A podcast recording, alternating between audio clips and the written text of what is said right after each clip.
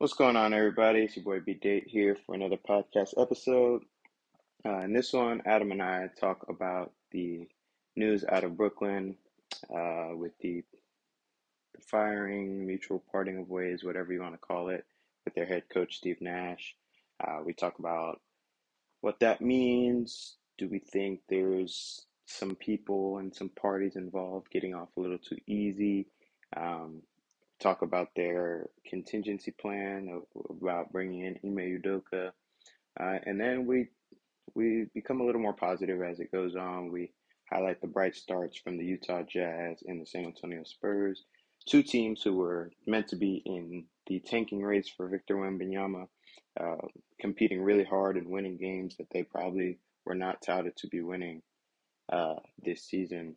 So uh, we do all of that before finally wrapping up our uh, normal Wednesday show, Fact or Fiction, at the end.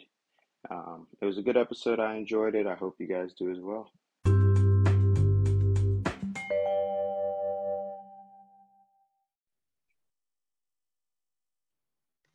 What's going on, everybody? It's your boy B Dates back for another podcast episode. Uh, we're recording this on the 1st of November. Um, and this day will go down as just a wacky day in uh, in sports history. Uh, on the gridiron, it was the NFL trade deadline. We had some cool trades happen. But uh, you guys are obviously here for the NBA side of things. And what better way to start off uh, today's episode than covering the crazy news from today? Um, Steve Nash loses his job, Adam. And weirdly enough, with these Nets, that's not even the craziest thing. To me, the craziest thing was who they announced they, is going to be their uh, their backup plan, Ime Udoka. Um, you know, they they agreed uh, with Boston to um, meet with him and and basically ask for his services. Uh, so let's just start with the firing first. Uh, the Nets were two and five prior to the firing. Adam, take this anywhere you want to go, man. Uh, do you think it was too soon? Did you think uh, maybe Steve Nash was hung out to dry given the roster construction? Take it anywhere you want to go, um, but we we got to start with the firing first. So, in general, I'm going to say that firing your coach seven games into the season is too soon as just like a general blanket statement thinking about the NBA as a whole. That is not even 10% of the way into the season. Yeah. It's just getting going. Teams haven't figured out who they are yet. I don't think Steve Nash had the locker room, like in that kind of cliche term, he lost to the locker room. Mm. I think that was true of Brooklyn, and that has almost become an unwritten rule in the NBA that once a coach loses the locker room, that is the end of that coach's tenure in that city. Um, additionally, yeah. from everything I understand, this was a very amicable split. Steve Nash was ready to leave the Nets as much as the Nets were ready to no longer have Steve Nash. So he's just gonna like ride off into the sunset and live happily ever after and go back to California to play volleyball all the time or whatever, like he was doing, I think, before taking the Nets job. Yeah. The only thing that's really strange to me about it is the timing in the sense that last night they won the first game of a back to back. So they're in the middle of a back to back. They win the first game, and then they fire their coach before you can even play the second game and give themselves all of six or seven hours to figure mm. out who's going to run this team tonight. Like, I, I kind of missed the game. I had some other stuff going on, but it clicked with me at halftime that I have no idea who's even on the sideline for the Nets tonight, which as it turns out, it was Jacque Vaughn. They lost the game. They blew a 12 point lead. And yeah. that's kind of where we stand now with regards to Steve Nash. Yeah. Um, people who know me know know my stance on Steve Nash as, the coach for this specific team. This coach was um, built with the intentions of winning a championship and winning a championship immediately. Um, obviously, when you go all in on the Harden trade, um, when you sign players like Katie and Kyrie in free agency, that's the that's the goal, that's the mission. So, in general, it felt like a weird appointment from the set off to me because you have this first year coach who we had no like even inklings that he would be a good coach because he, like you said, he was on his couch or playing volleyball or watching Tottenham. I know he's a Tottenham fan. Like he, he, he wasn't doing anything in the NBA aside from like just watching games for leisure purposes, you know? Yeah, he did have a brief stint with the Warriors. Oh, um, oh, right. And uh, with KD, he was like, yeah, whatever, like his workout coach, whatever that was. Um, yeah, nothing right. serious though. Yeah, you're right. Um, so to me, it was already always going to be a tight, like a short leash on him. And I did say, like in our preview, like I could see the team being really good. I could also see Steve Nash being gone before Christmas. And, you know, just, just as you mentioned, man, I'm still trying to wrap my head around it, like all these hours later. Um, you mentioned they blow a 12 point lead today against the Bulls. Zach LaVine goes off for 20 in the uh, fourth quarter. It's just the problems obviously lie bigger than the head coach, and we know how this game works, man. You can't you can't blame all the players. It's the GM versus the coach in terms of who goes first. Um, and normally the GM wins because they have credit in the bank and things like that. But for me, man, questions got to be asked about Sean Marks too, because it's it's one thing to fire Steve Nash. You know, you're two and five, two and six now um, after the loss tonight, but for your backup plan to be someone who's literally not coaching right now because he's in, uh, he's had some allegations against him that just aren't healthy to any workplace. Let's just leave it at that. For that to be your answer to an already kind of in the balance sort of locker room with you know the Kyrie things, Ben Simmons, the guy you traded James Harden for, not playing, not shooting, uh, an aging superstar in Durant, a kind of mismatch roster that is just too small um, in a lot of aspects. Like I don't know, man. I feel like Sean Marks is getting off easy. That's my early like just haven't put much thought to it, but like I just feel like he's getting off kind of easy, and um, and I feel like it's not being talked about a lot. Yeah. So of course, what what you're referencing, without going into the details too much, mm-hmm. the the coach that they hired super quickly, by the way, after yeah. the firing of, of Steve Nash, it took like two hours to announce that the plan is Ime Udoka, the head coach that took the Boston Celtics to the finals last year, who has been suspended the entire season for, as you mentioned, not uh, cultivating a healthy workplace. Mm-hmm. That's that's what Sean Marks does. Fire Steve Nash two hours later, brings in that solution. And what this is to me is that Sean Marks has doubled down on the identity of the Brooklyn Nets basketball team is absolute pure chaos. Mm. It makes no sense. It's all just the whole thing is just chaos. You've got the offseason, you've got the best player on the team demands a trade mm-hmm. and insists the only way he's going to stay is if the GM and coach both get fired. Neither of that happens. He doesn't get traded. Everything just suddenly is fine. You have Kyrie Irving, who just everything that Kyrie Irving is fosters chaos. You yeah. have Ben Simmons, everything that Ben Simmons is fosters chaos. And now you fire your head coach to bring in the one guy in the NBA that is dealing with the most chaos possible. Right. What is going on? Yeah. It's it's very strange, man, and it it almost feels in a way it feels like Knicksy. Like, you know how the Knicks were always that dysfunctional franchise yeah, that Dolan's got to be involved. You know what I mean? Like it, it just feels like it feels like one of those things where they're in the headlines for all the wrong reasons, kind of cowboys of the past as well. Like just oh, we're a big market. We need to do things, whether it's right or wrong. We just need headlines and we need uh, attention. I don't know. It just feels very strange to me. Um, now let's talk about just, I guess, on the basketball fit if we can.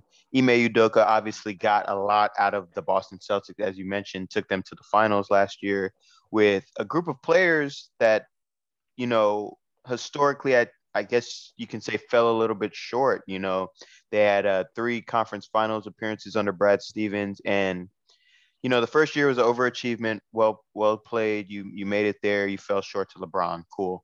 The next couple years, I would say the bubble years specifically, like okay, the Celtics probably need to be getting to the finals now. Doesn't happen. They fall short a couple times. Um, Ime Udoka comes in, Brad Stevens moves up. You guys know the rest. They make it to the finals, and they are two Steph Curry really, really high level games away from maybe winning that thing.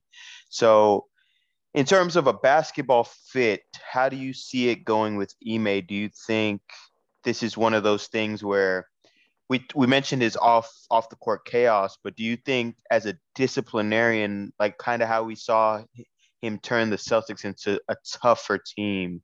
Uh, last season. Do you think some of those things could happen in Brooklyn, or you just think different type of guys, different personalities? They don't have the sort of physical tools that Boston had to where they can make that their identity, or or like I just what are your overall thoughts, I guess, on Ime yeah, fitting in so basketball? I'm gonna ignore I'm gonna ignore the different personalities part because I just don't even know how to put all of that together with this team. Yeah. You know, it's kind of tough. We've only seen Ime Udoka coach for one year in the NBA, so I don't mm. think everybody still has the best feel for what he is. Fair. But the early returns out of Boston, I think, were very, very positive. He, under his tutelage, Boston rolled out an incredible defensive unit last year, just as a team. Those guys locked down defensively across the board, including in a lot of time that Robert Williams missed mm. which left them kind of as a smaller team. And you mentioned that Brooklyn is a smaller team. They don't have a ton of size out there. And in those lengthy periods that Robert Williams was gone, Boston was kind of in that same boat. Like, yeah, they had Al Horford, they played Jayson Tatum at the four a lot, and still managed to roll out a really, really formidable defensive team. So I think that is a lot of what Brooklyn is going to be looking for from Udoka is to make them tougher, like you said, and and really see that um, you know be present on the defensive end. Yeah. Uh, another thing I was thinking of in terms of just because you mentioned uh, and and you t- you had put it in our uh, Twitter group chat this morning, like, oh shoot, the plan is to go get Udoka, like you said, like within two hours, like they had their contingency plan. One of the things I was thinking of is typically franchises do the quick move ons when they can insulate their new guy and kind of get him some easy wins. And I'm looking at Brooklyn's schedule here, the next few games. And I think maybe it's one of those moves where it's like, hey, we'll we'll scapegoat Steve Nash now. We'll bring whoever the next guy is in and he can kind of get some games of like leeway under his belt, right? So they have the Wizards on Friday. Um, then they play the Hornets Saturday. Um, so back to back there, but those are two fairly easy teams, at least on paper. Uh, go to the Mavericks. That's not going to be an easy game. But then after that, um, Knicks, Clippers, which might be tough. Lakers, who can't shoot. Kings, who have have had a rough start to the season. Uh, Trailblazers, maybe without Dame, and it's like okay, maybe they're, you know, they found a soft part of their schedule where they can say, see, it was Steve Nash. It's not our guys. We believe in our guys. We believe in this team. Uh, we saw Joe Harris come in tonight and play finally uh, in a little short stint. So you would imagine he would get healthier at, at, in these uh, in this running of games. But man, it just I just still think like again, I don't want to be the Steve Nash defender. I didn't think he was the right man for the job, but six games, seven games in for the for the reasoning to be Steve Nash was kind of selling the team short rather than these players just don't defend or these players are so KD and Kyrie reliant. Um, I don't know. It just kind of left a bad taste in my mouth from a organizational standpoint, and like we can trace this all the way back to trading all your depth for James Harden. Like maybe that's the move, which again falls on Sean Marks. And I just think he's not being brought to the forefront as much as he probably should be if he was like the GM of the Lakers or the GM of the Dallas Cowboys or something like that. You know, I, I do think he's kind of getting away with being the little brother in the big market. So we we say that, and I'm absolutely with you about none of this looks good on Sean Marks, and we say he's getting away with it. Do we think he's getting away with it, or do you think there's mm. any possibility that this is a desperation move?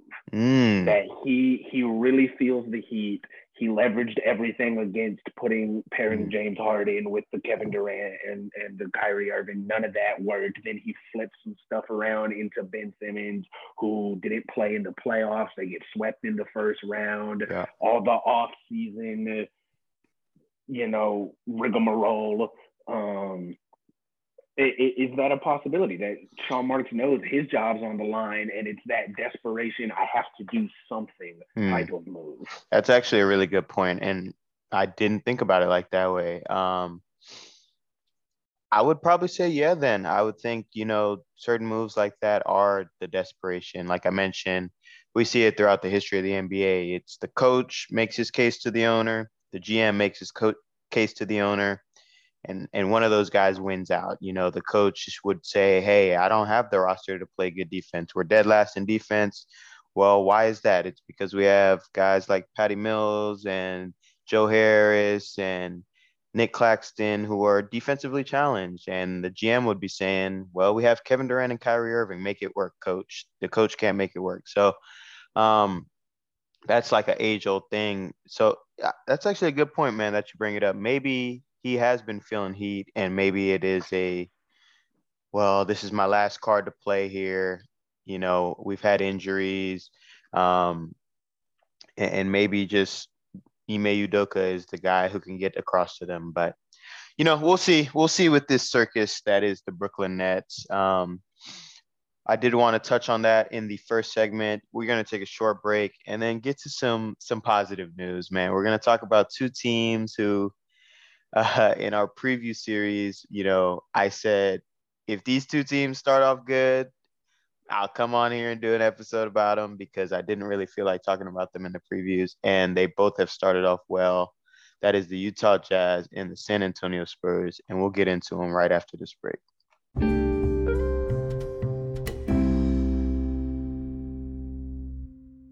All right, so Adam, we're going to start with Utah here. Uh, six and two record, yep. which third place in the West.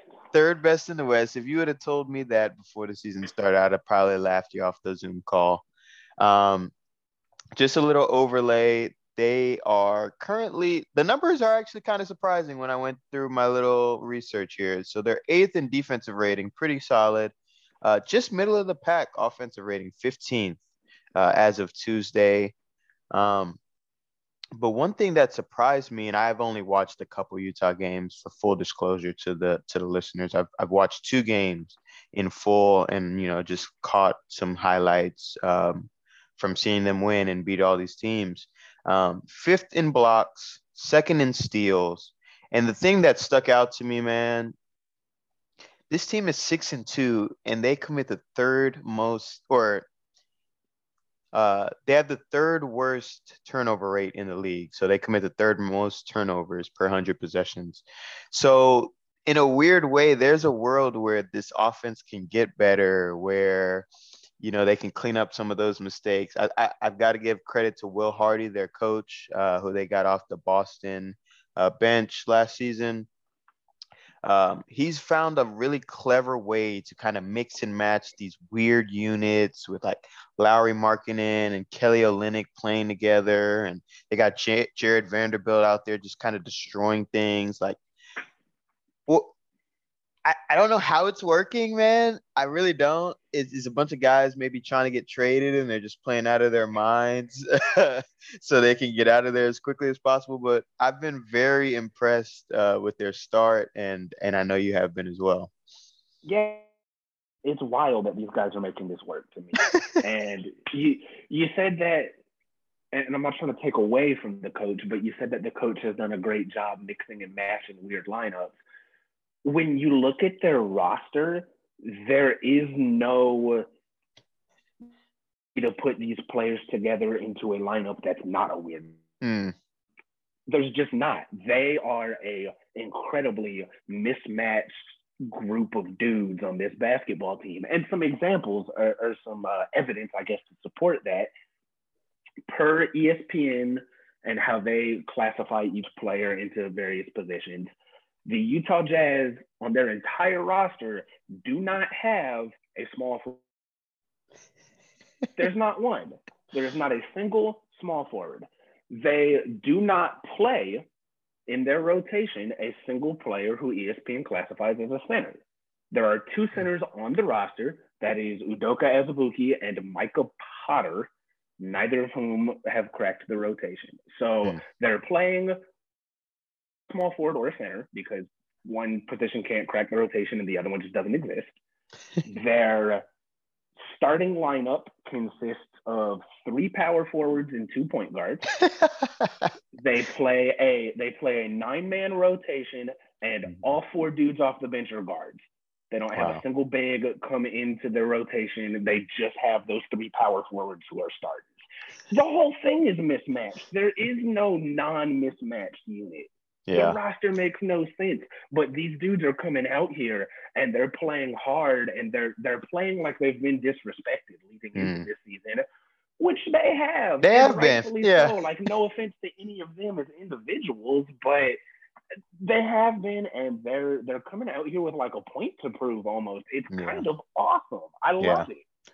I love it too, man. I, I'm this is this team, and obviously the next team we'll touch on the Spurs they are the definition of players don't tank, organizations do, because they, like you mentioned, man, they have no business being six and two, and, and with wins against some pretty good teams, by the way. Yeah, to, to just interject for a second, of their six wins, five of them came against teams who played in the playoffs last year. There you go. There you go. And it's like they understand, like you mentioned, we're not the biggest team. We don't we don't start we don't play a center, quote unquote. Um, we're also not the most talented team. So what are we gonna do? We're gonna play fast and we're gonna bomb a bunch of threes. They are second in the league this year in three pointers made per game, seventh in pace. So a large a large way to kind of kind of make up for the talent deficit is just change the math. Shoot a lot of threes, if we shoot 60 of them and we make 20, we're going to probably be in the game because just the math of how many shots we take, quantity over quality. And, you know, if we're in a close game late, we still have really good NBA players on this team as of current. You know, Jordan Clarkson is averaging 16 and a half a game. Lauri Markkanen is turning the the best like the best player in the league. He's, yep. he's, he's averaging 22.6 points, 9.3 rebounds for Lauri. It's ridiculous, man. Um, I've been happy to see Collin Sexton back uh, after his injury as well.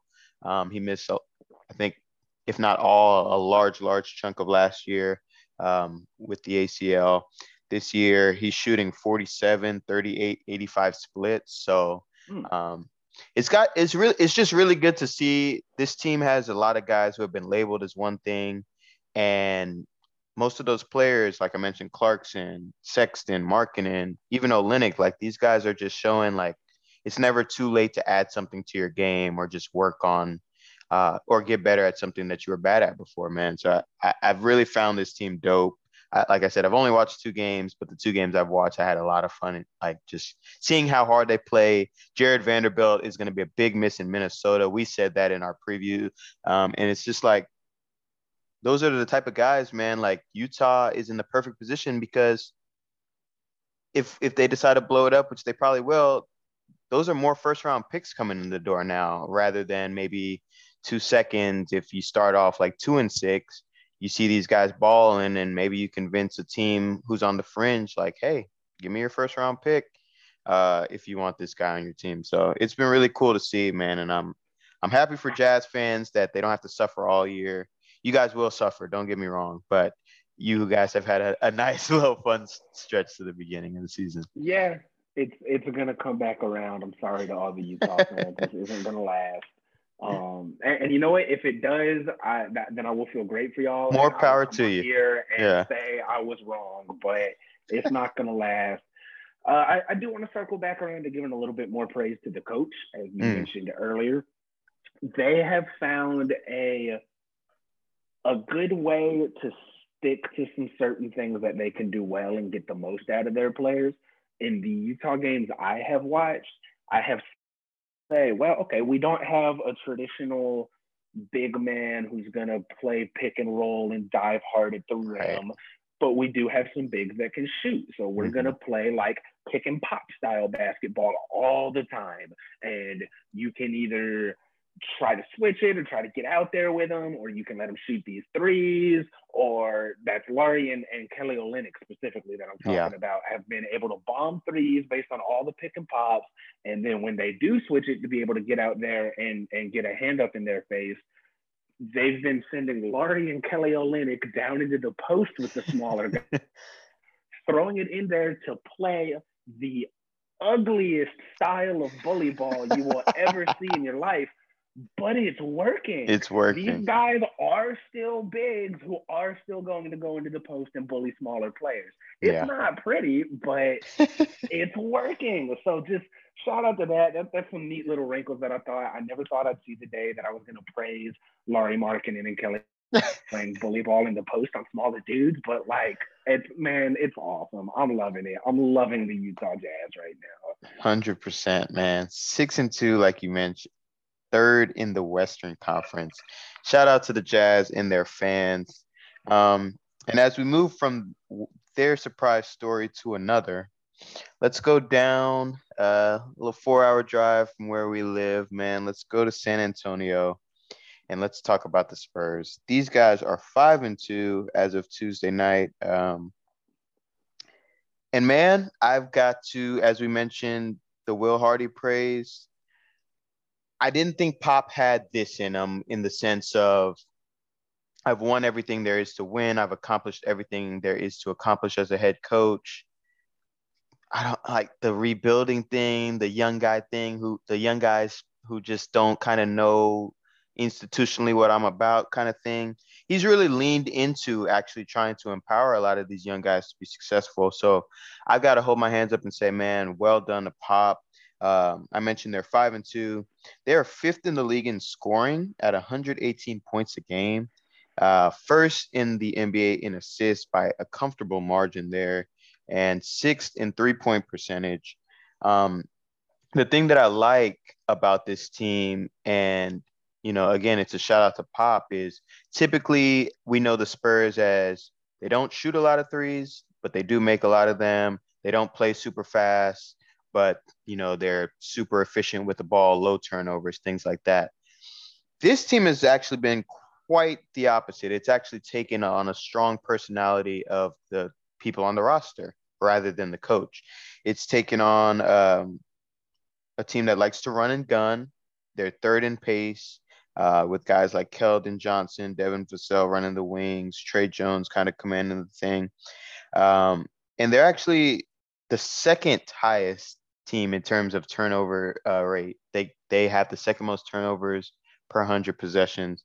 So um, they've actually done less of the traditional San Antonio Spur thing and have kind of leaned into the youth. So, like I said, I gotta I gotta credit Popovich for that, Adam, and I just think that true coaches they fit their scheme around the talent they have rather than vice versa. And I just got to salute Pop for that.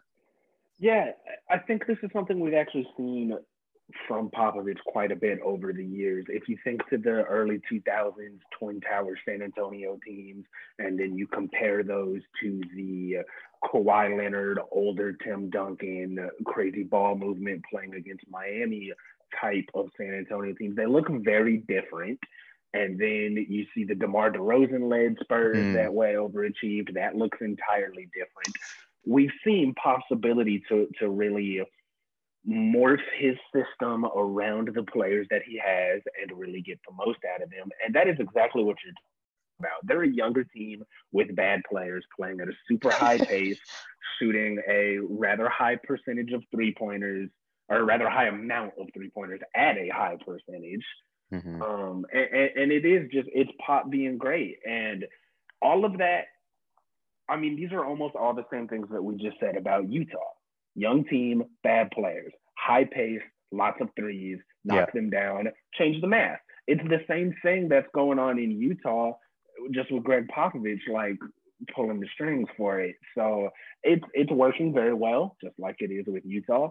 He's gotten a lot of um surprisingly big games from like random role players. Doug McDermott dropped mm. 23 in their last game. That was a win against Minnesota. Their very first one of the season, Josh Richardson came off the bench and scored 27 against Indiana. You mentioned Devin Vassell earlier. He's played very well. It's a third year guy that Popovich has under his wing right now, scoring almost 20 points a game and then Keldon Johnson has been kind of the leader of this team almost. He's been very uh, good. Uh, he's yeah. averaging 24, 5, and 4. And his last three games, two of which were wins, he put up 25 points, 33 points, 27 points. So he's been on a little bit of a tear lately. Been real good so far for this season. He's like head on show of the young guys that want to run around and shoot threes and stuff. And it, it looks pretty good. Yeah, man. Uh, Keldon, as you mentioned, 46, 44, and then 80 uh, in terms of splits this year. So he's, he's being efficient uh, from the field at the very least. Yeah. Um, the thing that I, I like, and obviously they just had some rough news there in their own camp about the Joshua Primo thing. Uh, he was their first round pick last year. For those who don't know, basically the Spurs waived him uh, last season or sorry, last season, last night. Um, basically, there's alleged workplace uh, in, uh, incident uh, that happened there as well. NBA's. Find out with Brooklyn. Yeah, yeah. You go join Ime and they go talk about all the shit they did. Um, they go be shady together.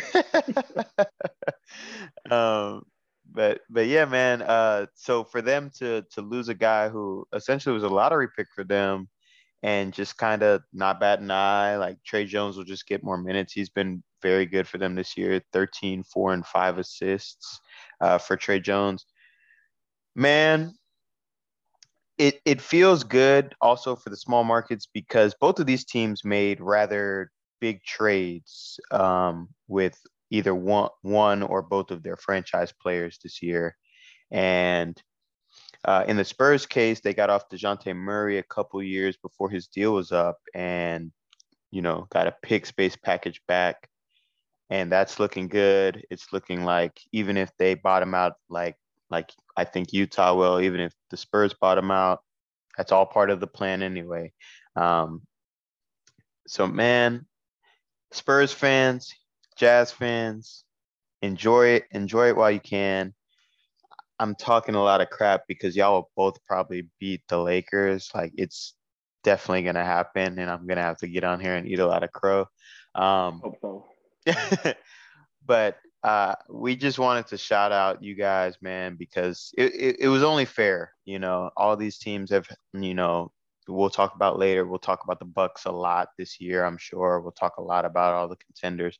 Um, so we just wanted to be fair and just and highlight teams playing really good basketball this year, man.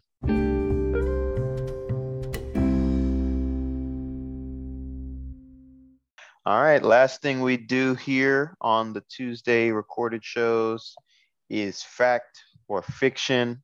And I've got some questions here for Adam that I'm going to ask him. And basically, he's going to let me know whether it's closer to being factual or if it's closer to being fiction. And then it's just, it's just a overreaction, a hyperbole sort of statement. Adam, you ready?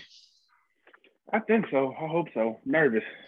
And a reminder for the listeners: this is not scripted. This is not stuff we talk about beforehand. This is just I kind of want to pick Adam's brain, get his instant reaction on my on my statements here.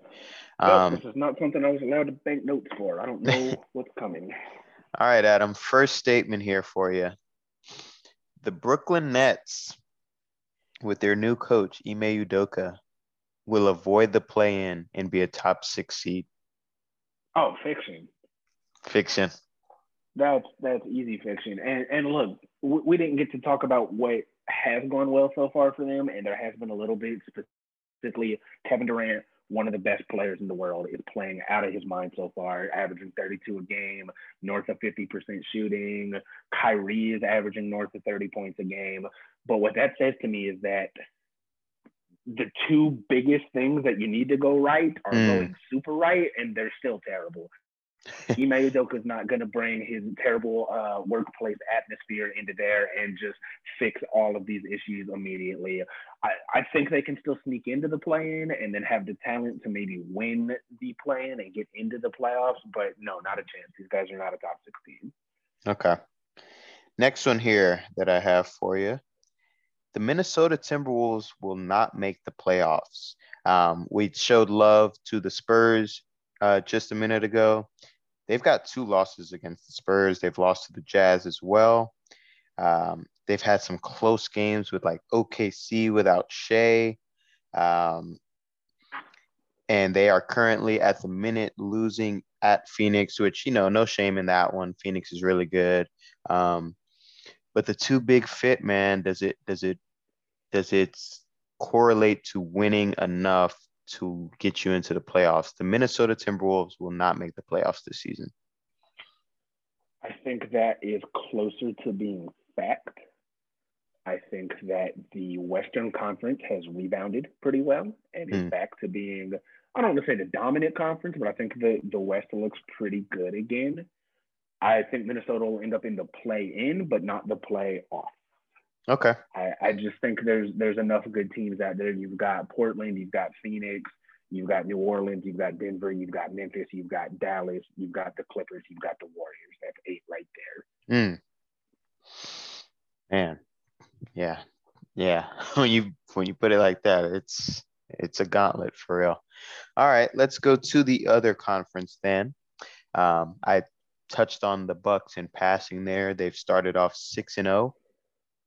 My question for you, Adam, or my statement for you the Milwaukee Bucks will have the number one seed and make it to the finals. Fact or fiction? And make it to the finals. That one's tough. I, will say fact. I, I, will go definitely closer to being fact than to being fiction. Um, I wouldn't put money on it because I have learned my lesson about betting on a team against the field. Like, never do that. It's a terrible right. idea. Right. But I, I six and zero oh start. I thought last year they were the best team in the NBA. As of right now, I think. I mean, maybe the Warriors, but I think the Bucks could win it all. I think the Bucks are definitely the best team in the East. So I, I think they would be my first choice as the team to not only dominate the regular season and take the one seed, but to come out of the East as well. Okay. I got two more for you. Um, okay. Next one stays in the Eastern Conference. We will look back on the Tyrese Halliburton trade as one of the worst trades in the last 10 years. Um, so, for context, this year, through eight games, he is averaging 22 points, nine and a half assists, four and a half rebounds. Um, again, the Pacers, one of those teams who were supposed to be tanking, and by all means, they're not very good, but they have had some impressive wins. They've beaten Brooklyn. Um, they beat the Sixers, I think, or if they lost to them, it was a close game. Uh, but Tyrese has been balling out. Um, he's shooting 49, 44, 95 this year. Uh, eight games through, of course, but those are ridiculous splits. And if you look at the other side, the Kings have not been balling. Um, the Sabonis Fox thing still looks pretty good, but when you have a 22 year old that you drafted and you get rid of them um, as as abruptly as you did, and keep Davion Mitchell essentially, um, the Tyrese Halliburton trade will be one of the worst trades in the uh, that we look at in the next ten to five to ten years. One of the worst trades of what time frame? Like, so basically, I guess um, ever. I guess uh, we'll just say the last ten years. We'll just say the last ten years. Yeah, that's that's a fact. I'm already.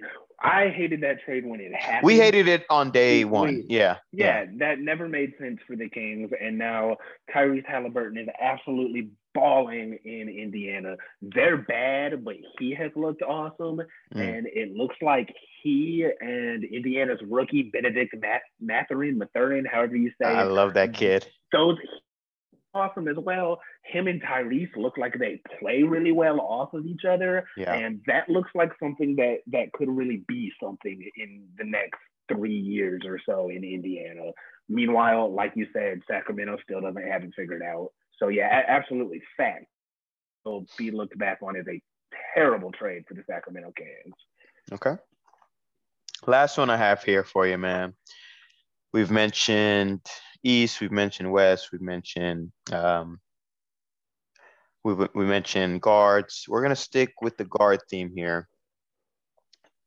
The Atlanta Hawks will regret cashing in, so to speak, on DeJounte Murray as the guy they decided to pair next to Trae.